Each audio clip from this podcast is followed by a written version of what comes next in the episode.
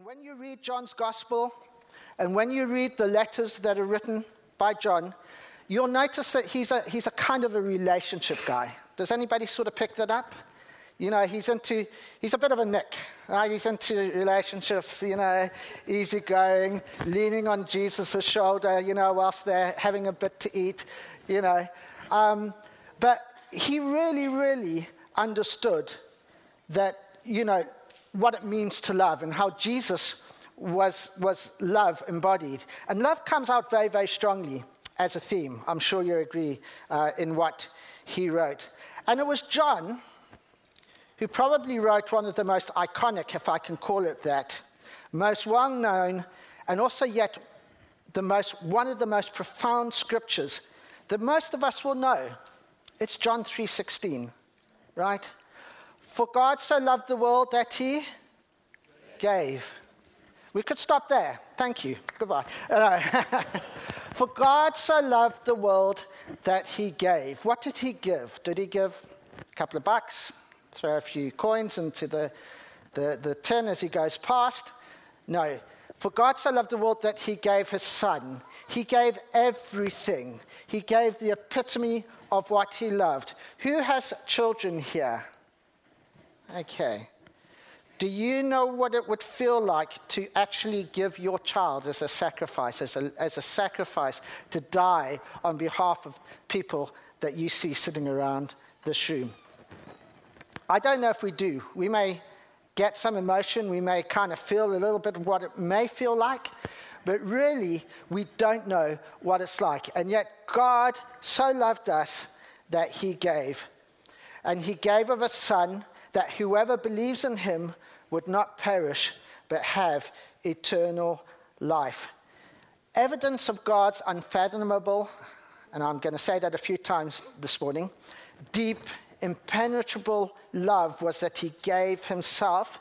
He gave what mattered most. He gave that was most dear. He gave absolutely everything for us to save us and to make us children of God. And so, as elders in the church, and sorry, I'm, my name's Patrick, if you, are new here, I'm one of the elders here. Uh, and as John was an elder, we wanted to do a teaching on giving and on generosity. And we felt that today would be a good day to do that, right, right whilst we're in the midst of looking at 1 John and all the wonderful things that, that 1 John talks about. And, and this very, very much fits within that, I'm sure you'll see. And hopefully, what else you'll see is that um, being generous with our time, with our money, with our possessions is something that is really a very, very big topic and cannot be covered in just this one talk. And why is that? Because it goes to the very essence of who God is. Giving goes to the very essence of who God is. And that's why I've got the title that I have that giving is really all about the heart of God.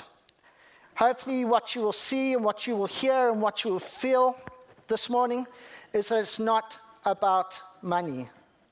Okay. The primary focus of giving is not about money, it's about heart, it's about love. Love is the reason we give. Money is just one of the ways that we're able to do so. Giving is more than money, it's more than possessions. It's of ourselves, it's our time, it's of our very being, of our very essence. And Jesus, God gave his son Jesus uh, t- for us. And, you know, and as we'll see later, that we need to be giving ourselves back to God. As I've been contemplating this talk, my inclination, if you know me, is I always want to jump to solution mode very quickly. Ask Philip when we're in meetings. He wants to go through all this. I say, What's the solution? okay. Um, and, and so I, my inclination is to jump immediately to solution to application. Okay, what do we do about it? But I just felt very, very strongly as I was preparing uh, this talk um, that I needed to first start with the theology of giving. What I call the who and the why. We need to understand the who and the why before we do anything else. Therefore, in the first part, I'm going to start with the theology of giving. And then the second part, then, we're going to talk about how we can apply this to our lives. I strongly believe that if we get the theology right, if we get our heart right, then the application is just going to flow from there. If you try and do it the other way around, you're going to struggle. It's going to be dead works, and it's going to end up, yeah, in, in, in failure, in frustration. And so the Bible gives us a great illustration of this in 1 Corinthians chapter 13, um, the chapter on love. In verse 3, we read, If I give away all I have, and if I, and if I deliver up my body to be burned, but have not love, I gain nothing. So hear me, folks, please. As I said earlier, this is not about money. This is about our heart. This is about where is our heart what's motivating us as Christians in our life. It's not about works, it's about God's heart. Understanding God's heart on giving, and the rest will flow naturally. The who and why of giving is God. Sorry, the who of giving is God, the why of giving is love. Let me say that again. The who of giving is God, the why of giving is love. Let's look together now at the theology of giving. So hopefully it should pop up. There it is. Three points. Uh, you'll be disappointed that I've actually got six points because it's two sets of three, but I thought two sets of three is probably okay. Um, if you don't know the joke, don't worry. The theology of giving. Three things. Firstly, we need to understand that everything belongs to God. Secondly, that God gave everything for you.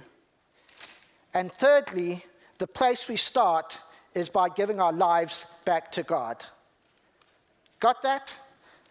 Everything belongs to God.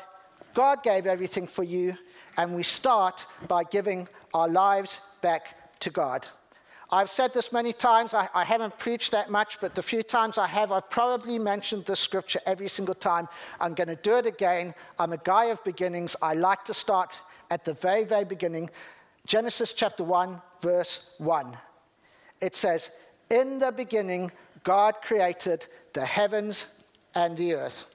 If you're a Christian, and if you believe that this scripture, that God created the heavens and the earth, then you will, by, by inference, you will know that everything belongs to God, right? God created everything. Psalm 24, verses 1 to 2 says, The earth is the Lord's and the fullness thereof, the world and those who dwell therein. For he has founded it upon the seas and established it on the rivers. And you see that little footnote, is it up there? No, it's not. But the, the footnote says, uh, where it says, the earth is the Lord's and the fullness thereof, it says, and all that fills it. So the earth is the Lord's and all that fills it.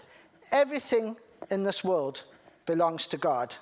There is nothing that is not His.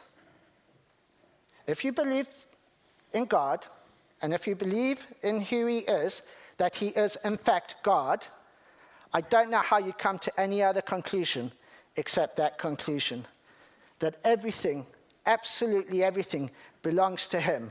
Whether we know it or not, whether we like it or not, it's a fact. God is God, and everything belongs to God. Psalm 50, verses 10 to 12. And we're going to go through a lot of scriptures because it's just, you, you, like I said earlier, this talking about giving, you, you could talk for a year and not exhaust what you find in the Bible on this subject. But Psalm 50, verses 10 to 12 says, For every beast of the forest is mine, the cattle on a thousand hills is mine. I know all the birds of the hills, and all, the moves, and all that moves in the field is mine. If I were hungry, I would not tell you, for the world and its fullness is mine. I think God is making a point here, right? That everything belongs to God. Everything. You, me, what we have. My question to you, remember, we're starting with the theology of God. My question to you this morning is do you believe that? There's a few half nods, a slight grin at the back. Do you believe that? Do you believe that everything belongs to God? Because you're not, you have to believe first before you're able to do. Okay, you need to have faith first before you're able to act. So this applies to every single one of us. The recognition that we belong to God, and it follows that all that we are and all that we have belongs to God. It's as simple as that. And that's just the first point. Point number two God gave everything to you or for you. So get this in your head everything is God's, everything belongs to God. Then God, in his amazingness, says, You know what? I'm going to give everything for you. And you, and you, and you. I'm going to give everything because it's in his heart to do so. So, going back back to God's blueprint in, in, Genesis chapter 1, my favorite book of the Bible, my favorite chapter of the Bible, we see that God wanted mankind to be fruitful and to multiply, and God gave us this wonderful planet with its plants, animals, and birds to meet our needs. Somebody mentioned earlier the lovely sunshine and the feeling of spring in the air and everything else. Uh, yesterday, I was out in the garden. I was going to say just in my t shirt, but uh, I was wearing jeans and t shirt. I should have worn shorts actually. Um, but uh, it, was, it was so lovely. And, you know, I, I don't know how, let me, not, no, let me not jump there. But when you look at creation, right, and you see the wonder of creation, God created that for us. Genesis 1 26 to 29. Then God said, Let us Make man in our image, after our likeness, and let them have dominion over the fish of the sea, and over the birds of the, air, of the heavens, and over the livestock, and over all the earth, and over every creeping thing that creeps on the earth. So God created man in his own image. In the image of God, he created him. Male and female, he created them. And God blessed them. And God said to them, Be fruitful and multiply, fill the earth and subdue it and have dominion over the fish of the sea, and over the birds of the heavens, and over every living thing that moves on the earth. And God said, Behold, I have given you every plant yielding seed that is on the face of the earth, and every tree with seed in its fruit, and you shall have them for food. God is amazing creator God. He created this earth for us. He gave it all for us. He said to Adam and Eve, be fruitful and multiply. Have dominion, receive and live from the fruit uh, of the earth. And you know, God provides for everyone, not only for Christians, okay? He provides for everyone because ultimately we're all His children, and it's just some people have removed themselves from God.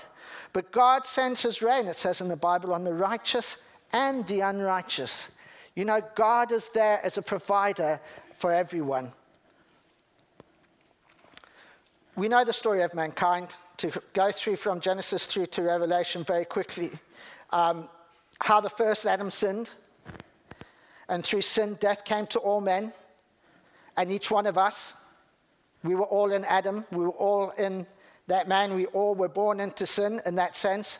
And in order to redeem us, God had to give Himself, His very being through His Son, Jesus Christ, the new Adam.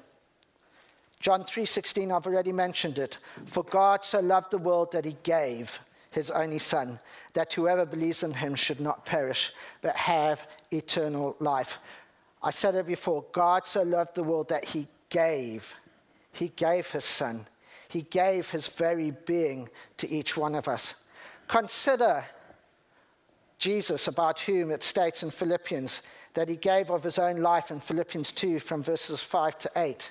Have this in mind among yourselves, which is yours in Christ Jesus, who, though he was in the form of God, did not commit equality, sorry, did not count equality with God a thing to be grasped, but he emptied himself by taking the form of a servant, being born in the likeness of men, and being found in human form, he humbled himself, becoming obedient to the point of death, even death on a cross.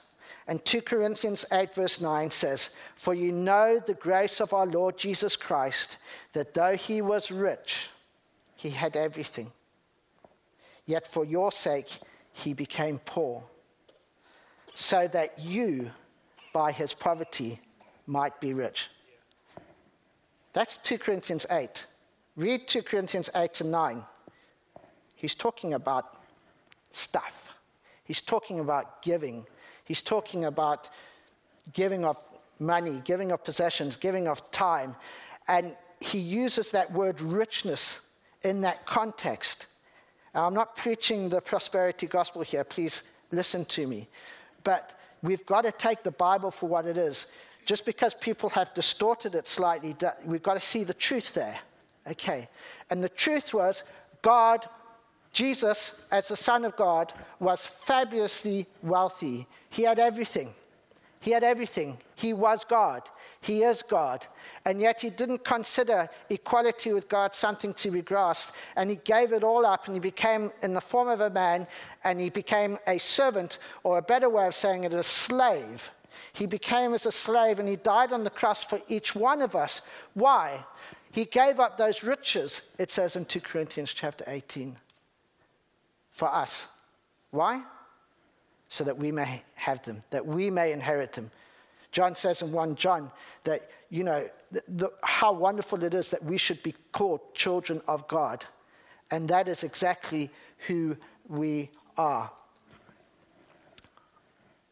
When I die, I'm going to make sure that my children have something from what I, I have. They have my inheritance. And so, we, as children of God, we have that inheritance. Can you get your mind around that? The mind blowing knowledge that we are children of God and Jesus, where is it? Jesus, that though he was rich, yet for your sake he became poor, so that you, by his poverty, might become rich. When I was thinking about this and reading up on this, I came across this saying by a pastor in the US. I don't think he's particularly famous. His name is Steven J. Cole. If you're American, you've always got to have the initial in the middle. So my, I'm Patrick M. Corbett. Um, but I, I actually really, these words actually really resonated with me. Because as I was preparing for it, I was kind of like going, whoop, whoop, you know, getting excited about what a wonderful, wonderful inheritance that we have in Jesus Christ. And he says this It is my normal weekly experience to feel overwhelmed by inadequacy as I attempt to preach God's word. But when I come to a subject as vast and as the unfathomable riches of Christ, I am almost paralyzed. It makes me realize how little of these immeasurable riches of Christ that I experience personally. It overwhelms me to think about what I can say so prof- on so profound a subject. So I'm unusually aware that unless God anoints his word with power, my feeble words will surely fall. What is our reaction to the unfathomable riches of God's grace? Do we realize how little of these immeasurable riches of Christ that I experience personally? Point number three. So God owns everything, God's given us everything, and we have to start by giving ourselves back to God. Not our money, not anything else, just us. If you want to read, and I've mentioned it already, a treatise on giving, then you can't go far wrong than reading 2 Corinthians chapter 8 and 9. Read 2 Corinthians 8 and 9 if you want to learn about giving uh, in the church. And what is interesting when Paul launches into this very practical, and it is very practical guidance on giving in the church, he uses the churches of Macedonia as an example. In 2 Corinthians chapter 8 from verses 1 to 5 he says, "We want you to know, brothers, about the grace of God that has been given among the churches of Macedonia." For in a severe test of affliction, their abundance of joy and their extreme poverty have overflowed in a wealth of generous, generosity on their part. For they gave according, according to their means, as I can testify, and beyond their means, of their own accord, begging us earnestly for the favor of taking part in the relief of the saints. And this, not as we expected, but they gave themselves first to the Lord, and then by the will of God to us. The Macedonian church got their theology spot on. Why? They gave themselves to God first before they did anything else. And that has to be our response. Our response to this amazing, overwhelming God that created everything the heavens and earth, everything you see, everything that you don't see, who gave everything for us so that we would ha- inherit everything, which is mind blowing, but we will. I was going to get on to eschatology, but I shan't because I don't have time. But he gave everything and so we need to be like the Macedonian church and say, I'm going to give my life to God in recognition of what He has done for us. He's interested in our heart, folks. He's not interested in our money. Let me say that again. He's interested in our heart. He's not interested in our money. The Pharisees got that kind of warped a little bit because they wanted to be seen giving, you know, giving. They, they, they, were wealthy, they were of the elite class in that time. They were the wealthy, they gave a lot. You know, you'll never outgive Bill Gates. You'll never outgive him. Don't even try, because he's got billions to give away. You, Warren Buffett, the same thing. If you know about Warren Buffett, and apologies if you don't, but he's got billions to give away. And I don't know if these guys are Christians or not. You know, it's not only Christians that can give money. God's not interested in the money, He's interested in the heart. The Pharisees gave a lot of money, and God said, They've got their reward. Forget about them. You see that poor widow over there? She's given three pennies, but she's given from her heart. She's given all that she has, and she's given. That's what God's interested in. It's not how many zeros you have at the end of the, the number. Okay. I'm from Zimbabwe. A few years back, there were a lot of zeros after the numbers. you know what? A loaf of bread would cost you about 20 billion or 200 billion or whatever. It's not about the zeros. Do you think God cares about money? He doesn't care a hoot about money. He's after your heart. We care about money. Mm. Do we care about money? We sure do. God doesn't. So, is our theology sound? Do we have that good foundation to say, okay, now that I understand this, what about the what and the how? Okay, what do I do and how do I do it? So, application of giving. Three points again. Philip will be proud. You cannot serve two masters.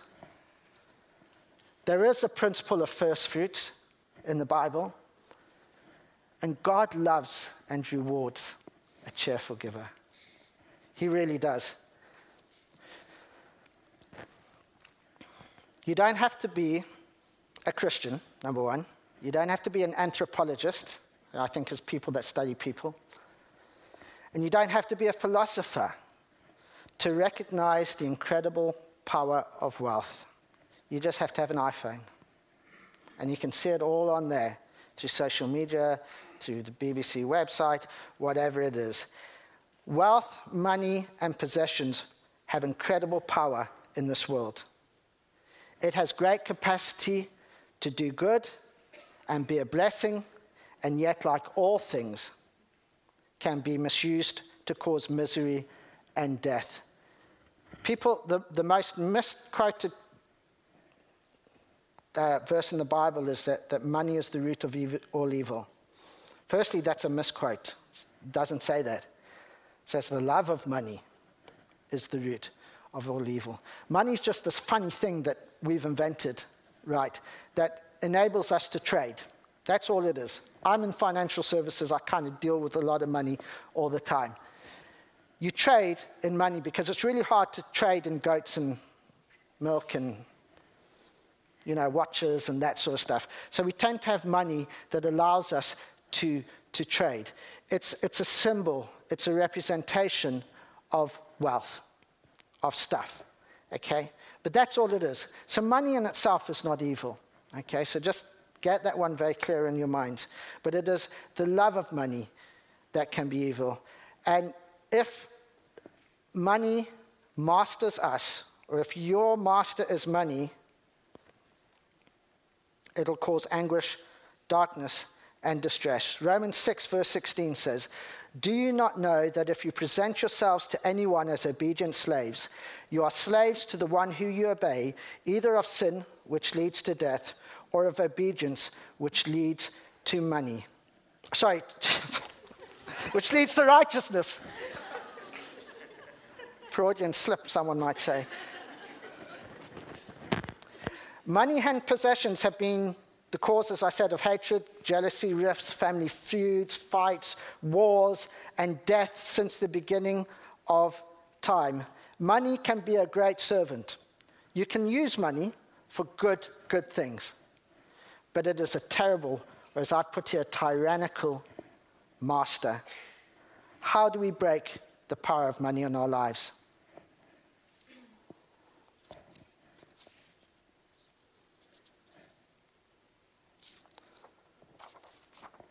Sorry, looking at the wrong page.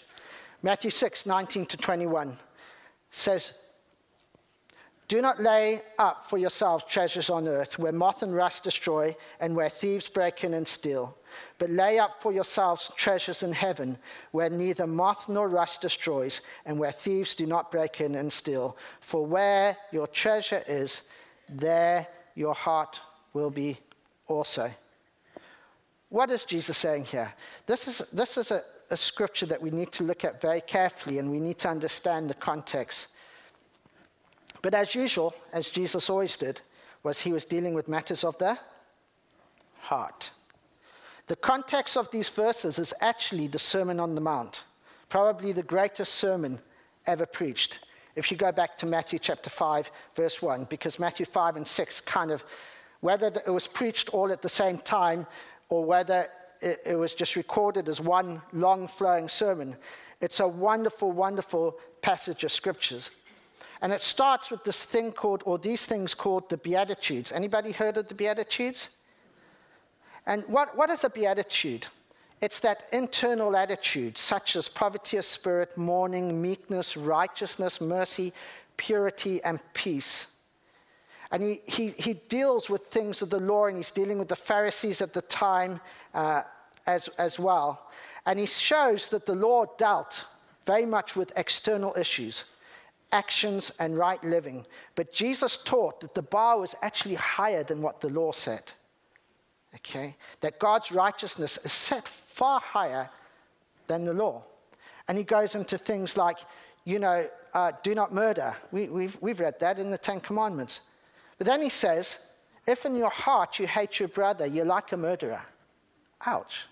You know, I'm not a murderer, but have I hated my brother? Hmm, I'm not too sure about that. Says, do not lust, do not uh, commit adultery. You say, yeah, no, haven't committed adultery. Then he goes on to say, but even if you lust after someone and you look at someone and you lust in your heart for them, it's the same as committing adultery with them. Do you see how Jesus sets the bar? So much higher than just the law. So, what is he saying? He's saying the outward things aren't that so important. It's, what in your, it's what's in your heart that actually counts. And we need to understand that. We need to understand the context. And why is he saying that in, in, in relation to giving? Because I mentioned earlier the Pharisees and, and, and the, the rulers of the time and the elite at the time, they gave to the poor. They made great fanfare to say, wow, look at us, we're giving to the poor and we're giving lots of money, lots of noughts at the end of this one, at this check.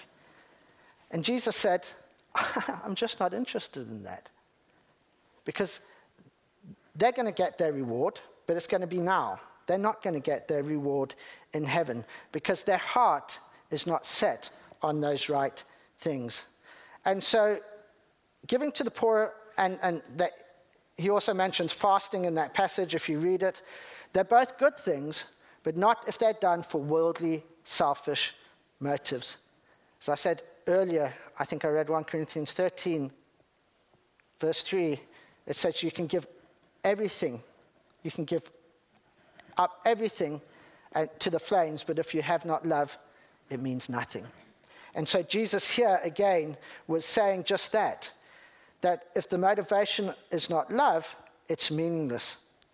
And so Jesus asks the question in, in um, Matthew 6:21, "Where is your heart?" He not only exposed the heart motives of the Pharisees, but his teaching is that we give our time, our energy, and our money to those things that are important to us. Isn't that true? That's what Jesus is saying there. My paraphrase of Matthew chapter 6, verse 21 is simply this You invest your time, energy, and money where your heart is, or in what you believe in. Bank statements, diaries, and other things are probably good indicators of where your heart lies on these matters. So, with this in mind, the command in the previous two verses, uh, verse 19 and 20, actually begins to mark, make sense. The first part of the command is negative. It's saying, don't invest, lay up treasures on earth that are temporary and likely to diminish, be destroyed, or stolen. Instead, the positive part is to invest in the eternal, lay up treasures in heaven where they will not diminish, be stolen, or destroyed. And the next two verses in Matthew 26 on the first reading seem slightly odd. And I have to say, when I was preparing for this, I thought, shall I just cut this out? Because I'll just cut these two verses out. Nobody will notice except maybe Andrew. So Andrew will be studying the word as he always does. He's got his Bible open, yeah. so I didn't want to leave the next two verses out. Let, let's, let's read them. Matthew 6, 22 to 23. The eye is the lamp of the body. So if your eye is healthy, your whole body will be full of light. But if your eye is bad, your whole body will be full of darkness. If then the light in you is darkness, how great is that darkness? Doesn't that seem slightly odd and out of context when you're reading about Jesus talking about laying up your treasures, and then he goes on later talking, picks up the same theme.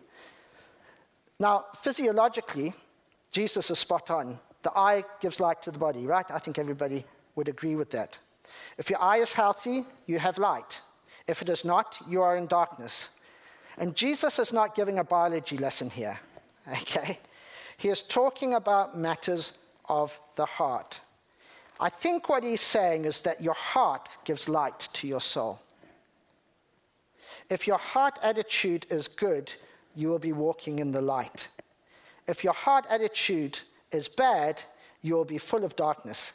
Even if externally you are doing or are seen to be doing the right thing. Let me read that again. Your heart gives light to the soul. If your heart attitude is good, you will be walking in the light.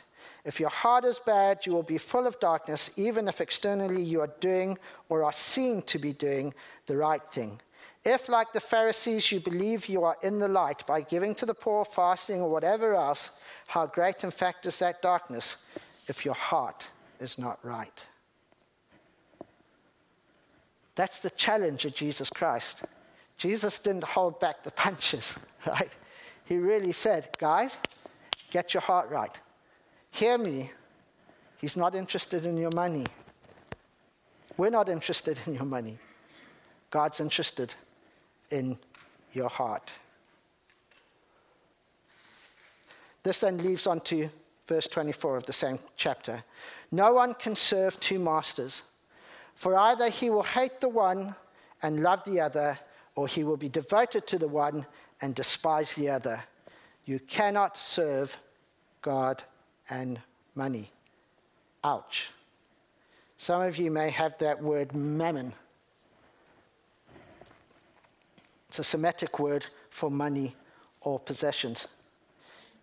I'm sure you've heard you cannot serve God, both God and mammon, or you cannot serve God and money.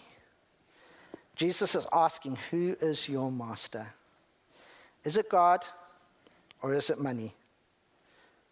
You cannot serve two masters. Where is your heart? Where do you invest your time?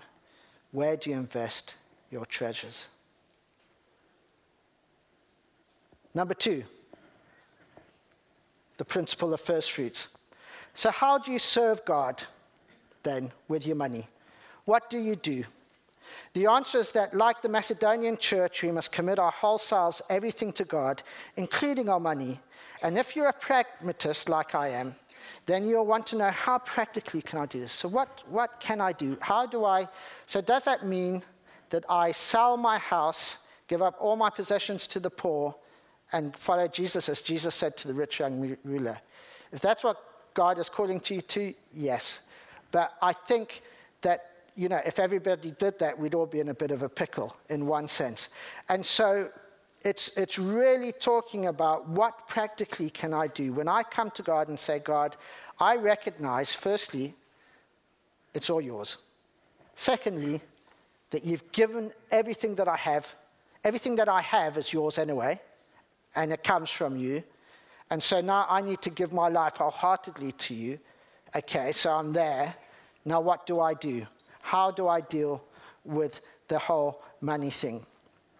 Proverbs chapter 3, verses 9 to 10 says, Honor the Lord with your wealth and with the first fruits of all your produce. Then your barns will be filled with plenty, and your vats will be bursting with wine. If you look at the sweep of scriptures, both New and Old Testaments, you will observe what I call the principle of first fruits. In recognition of God, who God is, and what He has given to us, we give back to God the first and the best of what we have. It is the recognition that everything belongs to God. All that I have has been given to me by God, and so, as a form of honor, sacrifice, and worship, I give the first fruits back to God. Genesis 4 4, right at the beginning of the Bible, says, And Abel also brought the firstborn of his flock and their fat portions. And the Lord had regard for Abel and his offering. You know where I'm going with this, right? It's the T word. Anybody know what the T word is? Tithing. Okay, we'll get there. Genesis 4 4. Abel honored God with his first fruits. He took the first, you'll see it, there, can you read it? He bought the firstborn of his flock. He was a shepherd. He bought the firstborn of his flock and he gave it to God. And he honored God with the first fruits. That was 2,500 years before the law. Okay. So we get all hooked, especially Christians. I don't know what it is about Christians. They get all wound up about tithing. The principle of tithing or first fruits was, did not happen at the law. It happened right at the very beginning. In Genesis chapter 4, there you can see. then there's this guy, Abraham. He lived about five or six hundred years before Moses gave the law. And we read an interesting story about Abraham in, in Hebrews, Hebrews chapter 7, verses 1 to 3. For this Melchizedek, king of Salem, priest of the Most High God, met Abraham returning from the slaughter of the kings and blessed him. And to him, Abraham apportioned a tenth part of everything. He is first talking about Melchizedek by translation of his name, King of Righteousness, and then he is also King of Salem. That is, King of Peace. He is without father or mother or genealogy, having neither beginning of days nor end of life, but resembling the Son of God he continues a priest forever. Who did Abraham give his tenth to? Anybody? You can, I like interaction. Gave it to God. There was this guy called Melchizedek, a high priest. I believe, I think scholars believe, because I'm not really a scholar, but I believe that this is a representation of Jesus Christ. This was Jesus himself as Melchizedek seeing Abraham on the road, and Abraham gave him a tenth. This was before the law, folks. This was the principle. Because Abraham realized everything I have is God's. And that priest that represented God, he gave a tenth to. By the way, tithe simply means tenth. That's all it means. It means a tenth, or in modern parlance, 10%. And so, before the law, this principle was in place. And like I said, for some reason, us Christians seem to get quite heated about the subject. Also, we saw earlier in Matthew 5 and 6, Jesus raised the bar. He, he, he, himself even mentioned tithing. In Matthew 23 23, very quickly, it says, Woe to you, scribes and Pharisees, hypocrites, for you tithe mint and dill and cumin, and have neglected the weightier matters of the law, that is, justice and mercy and faithfulness. These you ought to have done without neglecting the others. Okay, what is he saying there very quickly? He's saying, again, it's the heart, it's not the action. The Pharisees used to get mint leaves and shave a tenth off and give it to God. God's not asking you to do that, okay? God's saying, Where is your heart? Is your heart in the right place? And he said to those Pharisees, You know, do those weightier things, but also don't forget to tithe. That's what he's saying in Matthew 23, verse 23. So I don't, I don't want to dwell on tithing except to say, why is tithing important? Numbers 18:24, we're going to race through these scriptures. For the tithe of the people of Israel, which they present as a contribution to the Lord, I have given to the Levites for an inheritance. Therefore, I've said of them that they shall have no inheritance among the people of Israel. The Levites were the priests that served in the temple of God. Deuteronomy 26, verse 12. When you have finished paying all the tithe of your produce in the third year, which is the year of tithing, giving it to the Levite, the sojourner, excuse my pronunciation, the fatherless and the widow, so that they may eat within your towns and be filled. I believe that the tithe, firstly, is holy to God, and we honor God with it. And practically, it's used for two main reasons. Firstly, to pray and have provision for those who give themselves full time to the work of God. In our terms, the tithe pays for the running of the ministry of the church and its staff. God's a practical God. He understands this. I, I, I, think Anna mentioned earlier about the kids' work last week, right? You can't do that without having resource. And part of having resources being able to have the money to do what you need to do. Because Philip may be very holy, but even Philip has to eat. Okay. And he needs to have m- money to go to the supermarket and buy groceries to eat. It may sound funny, but it's very, very practical. And it's very serious. That's what the tithe is for. The tithe is so that we can sit in here on a Sunday morning. Okay that we've got sound systems and musical instruments and all those other things. I could go on and on. You get the picture, right? We, we need to run the work of the ministry, and that takes money. And we need to give of that and of ourselves to do that. It's more than money. It is more than money. It's time, it's all those other things. But we need to be giving of our tithe to support that.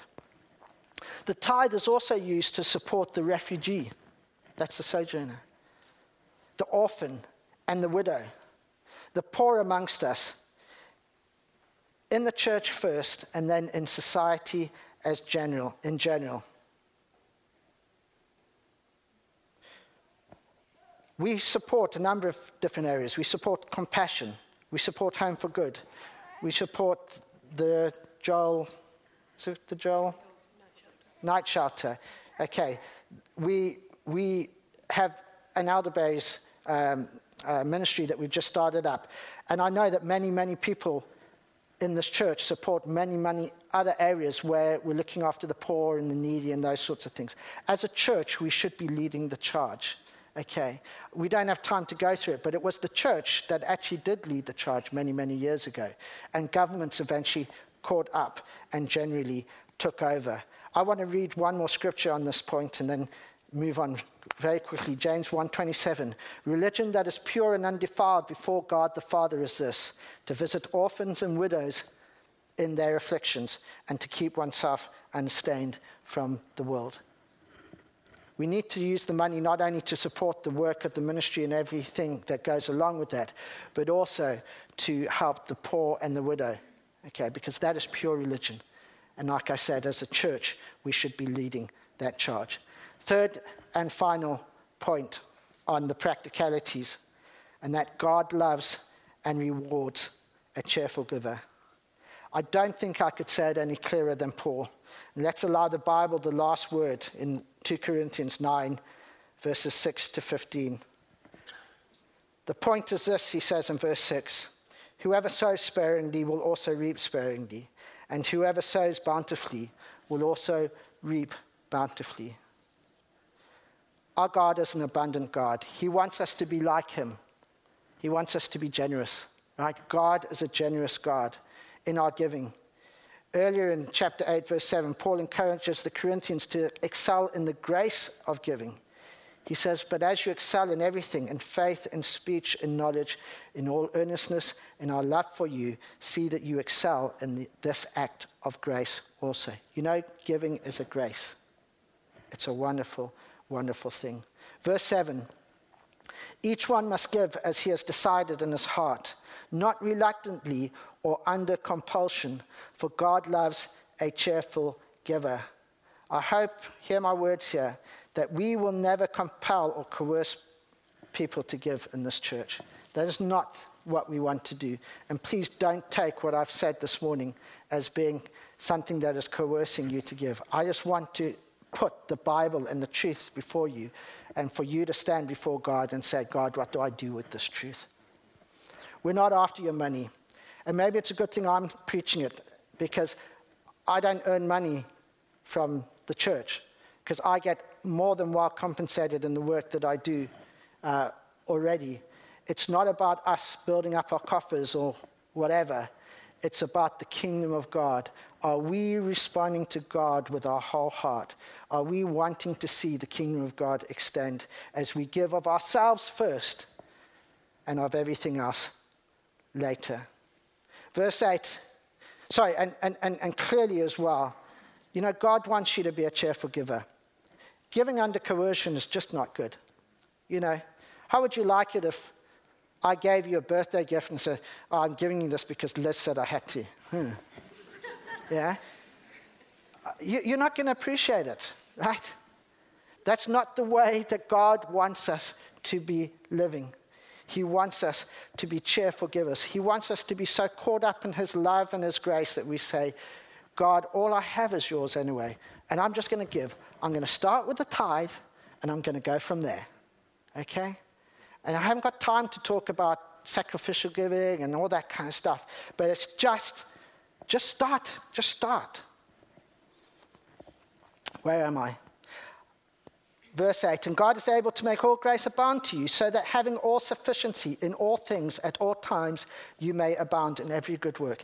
These words are so powerful. We haven't got time to really contemplate them. This is God's word to you. He's able to make all grace abound to you, so that having all sufficiency in all things at all times, you may abound in every good work. These are amazing words.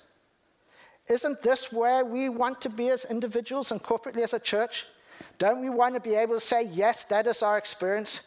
We want to experience God's grace in all of its abundance. We want to have sufficient so that we can abound in every good work. Verse 9 As it is written, He has distributed freely, He has given to the poor, His righteousness endures forever. He who supplies seed to the sower and bread for food will supply and multiply your seed for sowing and increase the harvest of your righteousness. Do you believe this? Paul is here talking about seed. Okay, he's talking about giving, so he's, he's, he's equating money with seed. And he said that the seed is used for sowing, as for planting, and also for food. Right from Genesis 1, we see that God has supplied the abundance of this world to meet our daily needs. We have food. Yet God says it's more than that. It's also seed for sowing, for giving, to meet the needs of others, and for the advancement of the kingdom. And so that point earlier that, you know, God doesn't want us to have nothing because we're going to have nothing to give and we're going to die of starvation okay? He wants us to be able to have food on the table and food to eat, and he wants us to have seed to sow. 2 Corinthians 8 and 9, he's talking about giving. He's not talking about other stuff. So, what is he saying? He wants you to have money spare so that you can sow, that you can give. And it's going to it's gonna work in wonderful, wonderful ways as you read on. So, Paul is on a roll and he goes on And he says in verse 11, You'll be enriched in every way, to be generous in every way, which through us will produce thanksgiving to God. For the ministry of the service is not only supplying the needs of the saints, but is also overflowing in many thanksgivings to God. By their approval of this service, they will glorify God because of your submission that comes from your confession of the gospel of Christ and the generosity of your contribution to them and for all others, while they long for you and pray for you because of the surpassing grace of God upon you. Thanks be to God for this inexpressible gift. Would you guys mind just coming to the front? Our generosity, it says here. Read these words, please. Can I encourage you? A little bit of homework. It's not difficult. Read 2 Corinthians chapter 8 and chapter 9 when you get home. But what Paul is saying here is he's saying your generosity will result in thanksgiving to God. Giving is a grace, it's an inexpressible gift. You guys can fire up when you're ready. So, in conclusion, what is the condition of your heart today? Do we recognize that everything belongs to God? That God gave everything for you, and we start by giving our lives to God. If we just stop there, that would be good enough, I think, this morning. Because you, you've got to start at the beginning, and that's the beginning. You've got to start by saying, God, I recognize that everything belongs to you. But so wonderfully, you gave it all to me. And now what I need to do is give my life back to you. And then practically, you can't serve two masters. Don't serve money. Don't let money have a control over you. And by the way, it's not only rich people that serve money, by the way, just so that you're clear. So don't allow money to have that grip on you. Be free from it. Just be free. And start somewhere. My recommendation would be start with the principle of first fruits. Just start with the tithe. If you've never tithed before, do it. I'd encourage you to do it. Not because we want your money, but because I want to see God fulfill everything that He has for you uh, in your life. And then just know that God will, loves a cheerful giver. So it says God loves a cheerful giver and that he will reward those that give cheerfully. And it will result in thanksgiving and praise to God. Can we stand up? I just encourage you um, where you are, just as we close this morning, to just reflect on those things. I hope you got a a bit of my heart. Um, that it's all about your heart. And if you really are struggling with anything, and I know that, as I said, Christians often struggle with tithing and other things, please, please come speak to me. Come speak to Philip, to Anna, or anybody else that you know has placed leadership in the church, and we'd love to talk to you about these things. But let's just close by committing ourselves again to the Lord this morning and just saying, God, everything that I have, everything I, that I am, I give to you. Thank you, Lord.